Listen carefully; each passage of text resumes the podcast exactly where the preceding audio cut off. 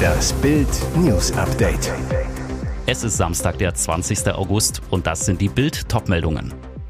Scholz hat schwere Gedächtnislücken im Cum-Ex-Untersuchungsausschuss. Neue Vorwürfe gegen Patricia Schlesinger. Und Mutter von Ben Affleck in Klinik eingeliefert.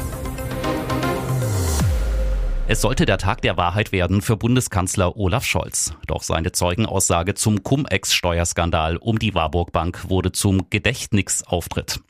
Am Freitag um 14.10 Uhr Plenarsaal der Hamburger Bürgerschaft. Scholz nimmt mit stolzer Pose Platz auf seinem alten Bürgermeistersessel. Bühne frei für Olaf, den Scholzheimer.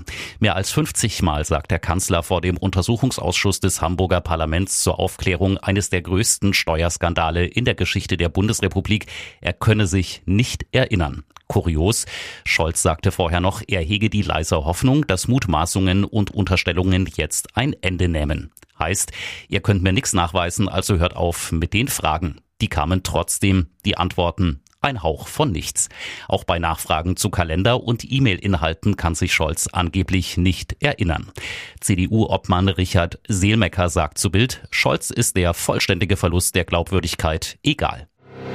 Als RBB-Chefin saß bei Patricia Schlesinger das Portemonnaie nicht nur für Luxusbüro, Dienstwagen und Bewirtungen locker. Offenbar gab sie das Geld der Gebührenzahler auch mit vollen Händen aus, um unliebsame Mitarbeiter loszuwerden. Jetzt berichtet das Online-Portal Business Insider über einen weiteren unglaublichen Fall. So soll ein hochrangiger Mitarbeiter seit Jahren sehr viel Geld fürs Nichtstun bekommen. Es geht um Klaus Wilhelm Baumeister, bis 2018 Chef von RBB Media. Das Unternehmen kümmert sich unter anderem um den Verkauf von Werbezeiten im RBB-Programm und um Sponsoring-Verträge. Baumeister habe eine jahrelange Liebesbeziehung mit seiner Sekretärin gehabt, so Business Insider. Die Frau sei später zur Leiterin des Controllings aufgestiegen. Deshalb sei der Betriebsfrieden gestört gewesen. Folge, Baumeister musste seinen Job räumen für Edda Kraft, angeblich eine Vertraute von Schlesinger. Das sendereigene Online-Portal RBB24 teilte mit, bis 31. August 2026 soll der Mann insgesamt mehr als 700.000 Euro erhalten. Davon hat der Sender ihm seit seinem Ausscheiden bereits mehr als 300.000 Euro ausgezahlt. Ein äußerst lukrativer Vorruhestand oder einfacher gesagt 700.000 Euro, damit er nicht arbeitet. Bus stürzt acht Meter in die Tiefe und crasht in Aldi-Filiale. Nur die Vorderreifen berühren den Boden.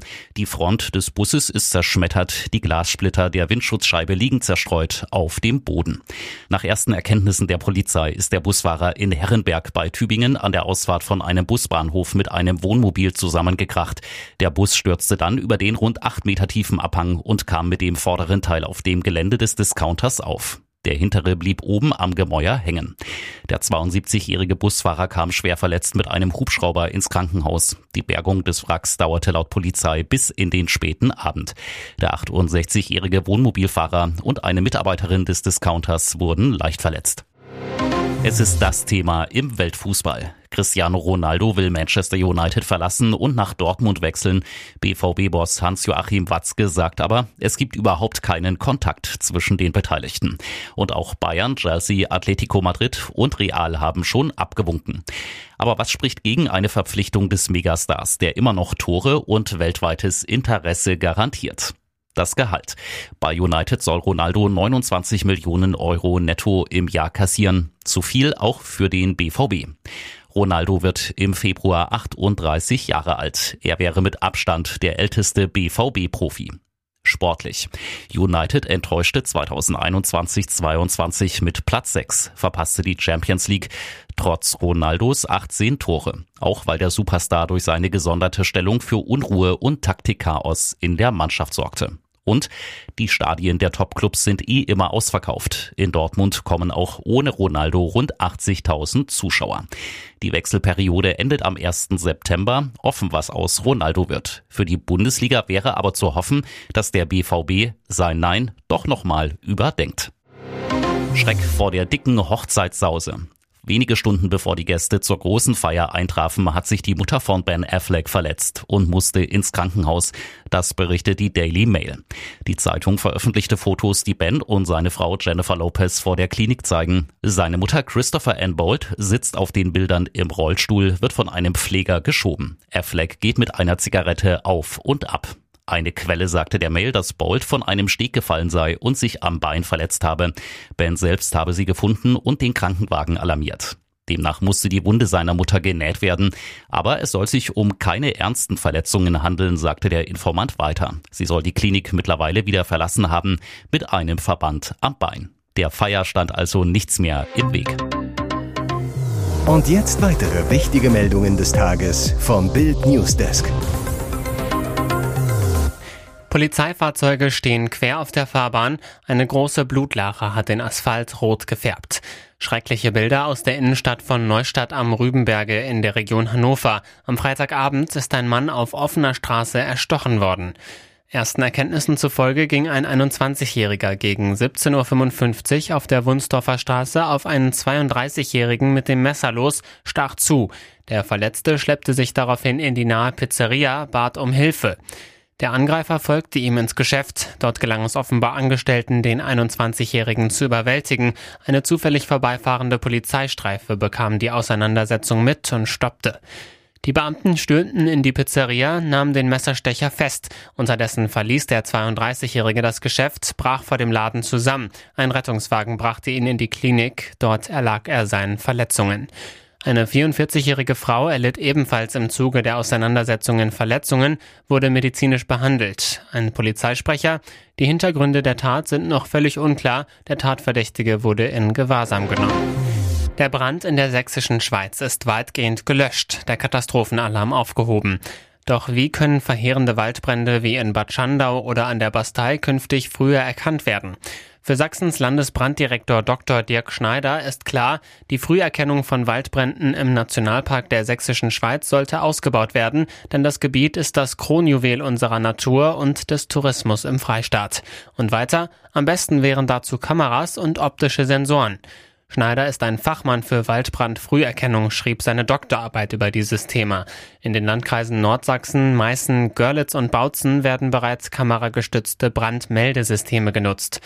In der sächsischen Schweiz wird dieses System noch nicht genutzt, da unter anderem die vielen Schluchten die Erkennung erschweren.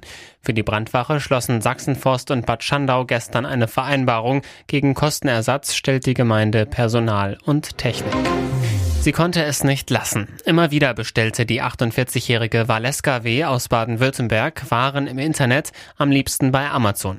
Dabei hatte sie gar kein Geld dafür. Das stahl sie von ihrer Mutter und erschlug die alte Dame laut Staatsanwaltschaft.